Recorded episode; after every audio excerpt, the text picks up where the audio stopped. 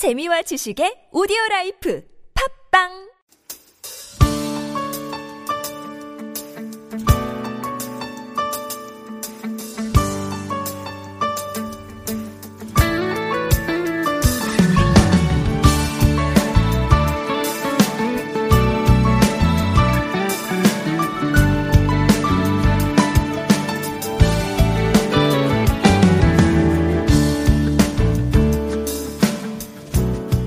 안녕하세요. 당신의 스터디 친구 퀴즈팟캐스트 스친입니다. 우리 스친 가족 여러분들 축하할 일이 있어요. 우리 스친 구독해주시는 친구분이 한 명 더 늘었습니다. 반갑습니다. 트위터에 영어로 스친 퀴즈나 한글로 스친 검색하시면 저희 트위터 있으니까요. 스친 생각이나 퀴즈송 선곡 혹은 다루고 싶은 공부 주제 등 자유롭게 남겨주세요. 오늘은 스친 주제가 있는 상식편 함께 달려보겠습니다.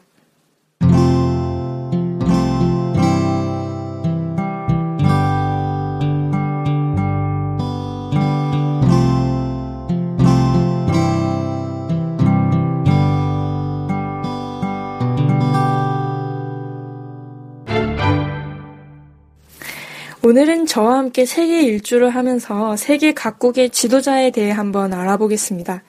첫 번째는 UN 안보리 상임이사국 국가 5개부터 살펴보겠습니다. 국제평화 안전을 책임지는 국제연합 UN, 이 UN에서 가장 큰 힘을 내는 회의 기구라고 한다면 안전보장이사회라는 것이 있습니다. 줄여서 UN 안보리라고도 부르죠. 이 UN 안보리는 상임이사국 5개 국가와 비상임이사국 10개 국가로 나뉩니다. 비상임이사국은 세계 지리적 특성과 형평성을 반영해서 10개 국가를 매년 다르게 뽑습니다. 2년마다 5개 국가씩 바꾸게 됩니다. 반면 상임이사국은 임기에 제한이 없고요. 어떤 의제의 의결 과정에 있어서 거부권도 행사할 수 있습니다. 상임이사국 5개 국가 중 하나라도 거부권을 행사하면 그 의안은 통과하지 못합니다. 그렇다면 현재 5개 상임이사국 중 미국, 중국, 러시아, 영국, 그리고 나머지 한 나라는 어디일까요? 미국, 중국, 러시아, 영국, 그리고 나머지 한 나라입니다. 보기 4개 나갈게요. 1번 독일, 2번 캐나다, 3번 프랑스, 4번 일본. 네, 정답은 3번 프랑스입니다. 그렇다면 상임이사국 미국, 중국, 러시아, 영국, 프랑스의 지도자들부터 우리 한번 알아볼까요? 제일 먼저 미국입니다. 미국의 대통령은 버락 오바마. 버락 오바마는 2009년 민주당 후보로 출마해서 대통령에 당선되어 임기를 시작하였고 그해 2009년 노벨 평화상까지 받았습니다. 미국 대통령의 임기는 우리나라와 달리 4년인데요. 임기가 끝나고 재선에 성공해서 또 한 번 현재까지도 대통령의 임무를 다하고 있습니다. 다음 해인 2016년에는 미국의 대선이 열립니다. 현재 유력한 대선 후보로는 공화당에선 부시 대통령의 동생인 잽 부시가, 그리고 민주당에서는 나이가 많지만 최연소 여성 출마자이자 최고령 할머니 출마자라고 자신을 밝힌 힐러리 클린턴이 있습니다. 오바마 대통령은 뭐랄까 그 특유의 여유로움과 유머 감각이 참 인간적으로 보일 때가 많은데요. 제가 이번 스친을 준비하면서 본 영상 중에 가장 인상이 깊은 것을 조금 들려드릴까 해요. 어떤 연설장에서 오바마가 통역사를 부릅니다. 일명 분노 통역사라는 사람인데요.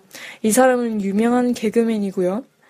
예를 들면 오바마가 아주 딱딱한 정치 연설 버전으로 말을 하면 옆에서 이 개그맨이 시원하게 이 말을 통역해줍니다.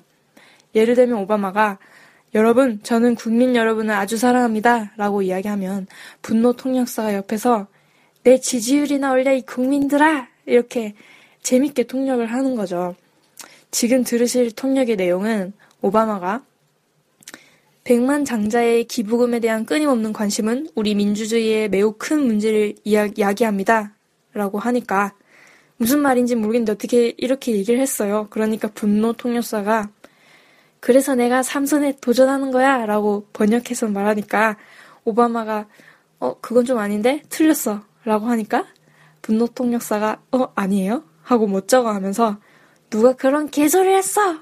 이렇게 소리칩니다.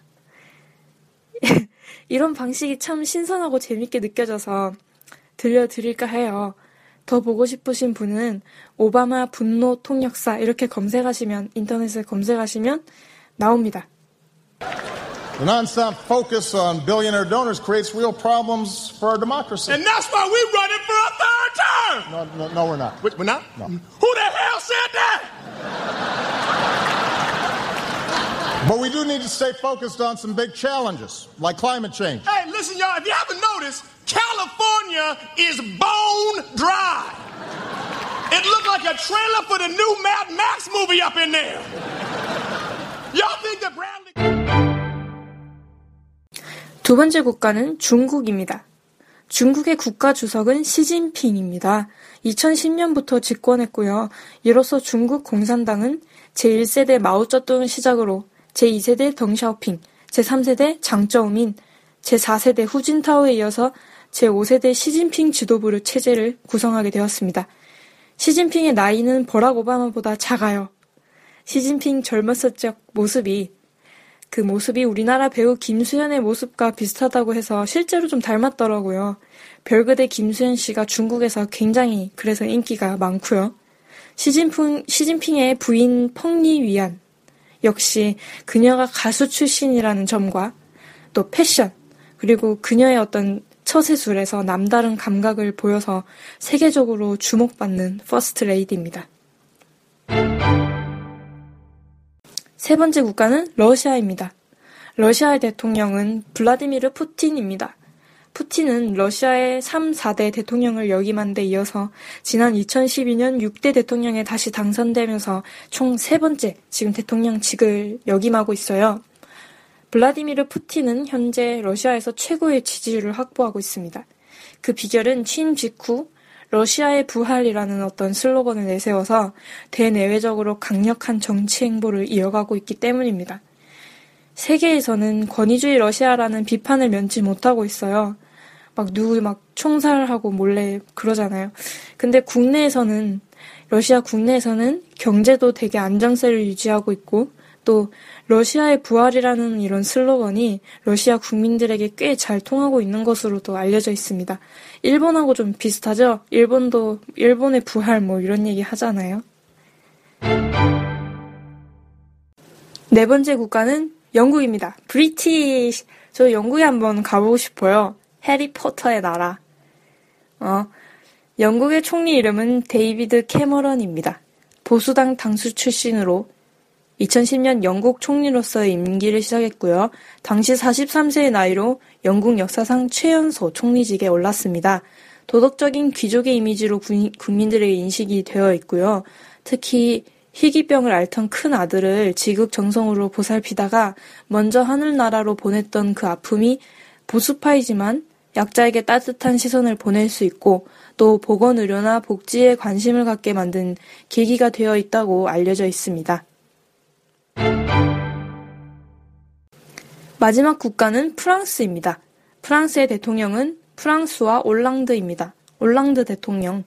2012년부터 사회당 대선 후보로 나와 니콜라스 사르코지 대통령을 꺾고 대통령에 당선되었습니다.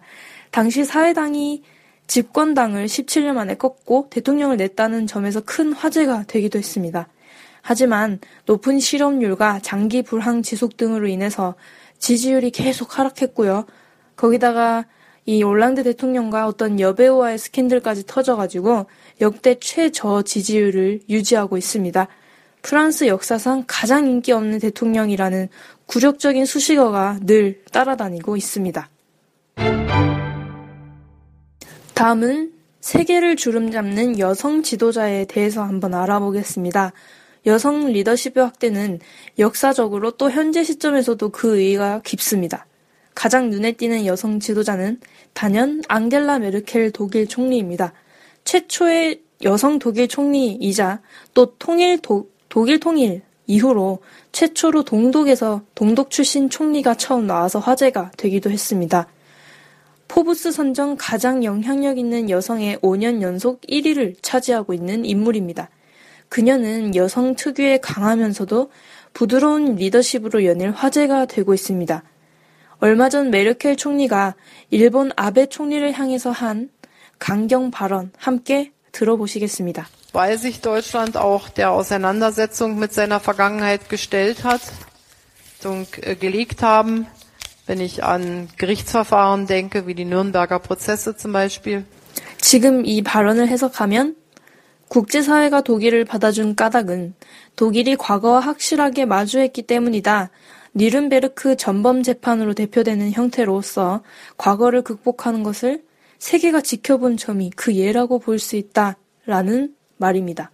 일본을 향해서 과거사 문제를 똑바로 해결해야 된다는 말을 아베 총리 바로 옆에 앉아서 따끔히 하고 있습니다.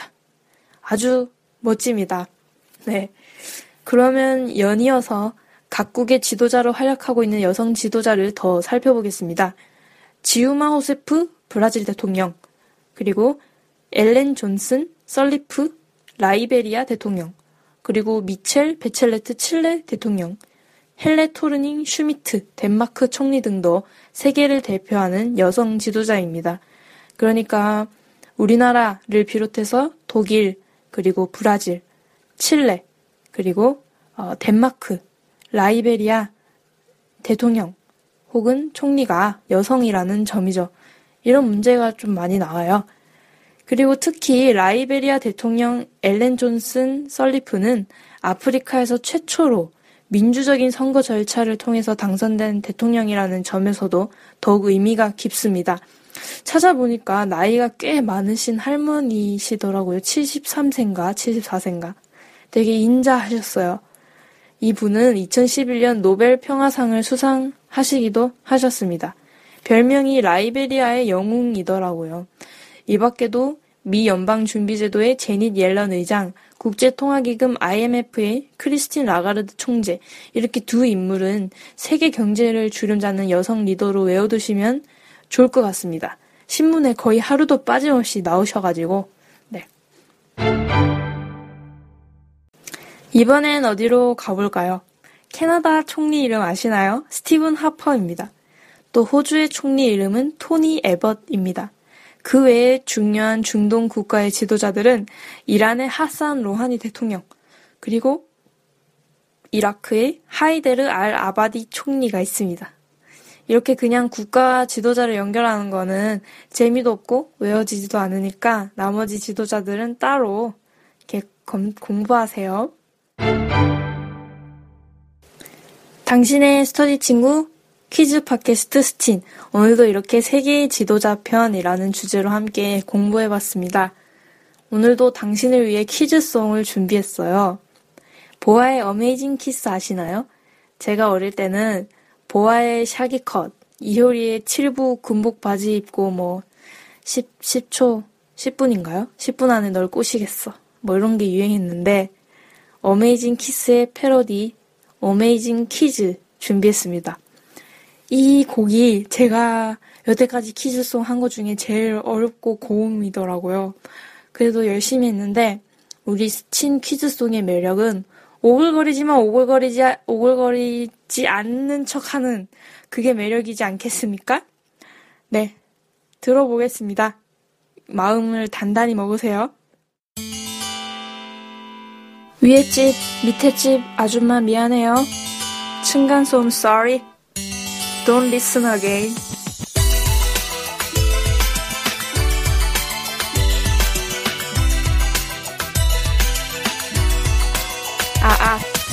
우리 곁에 다가온 스친 읽고 싶지가 않아.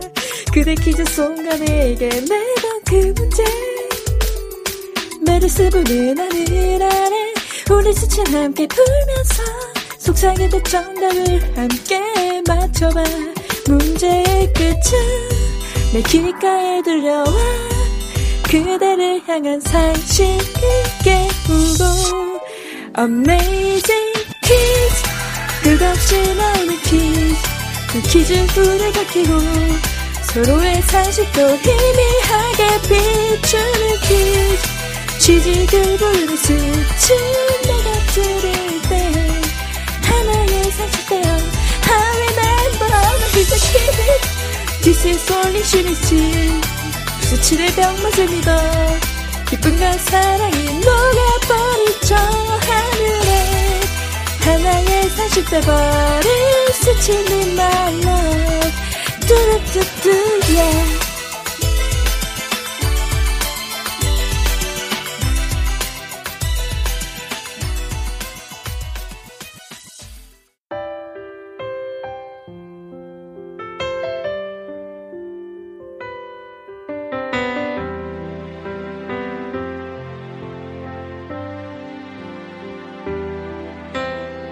오늘의 스친 생각.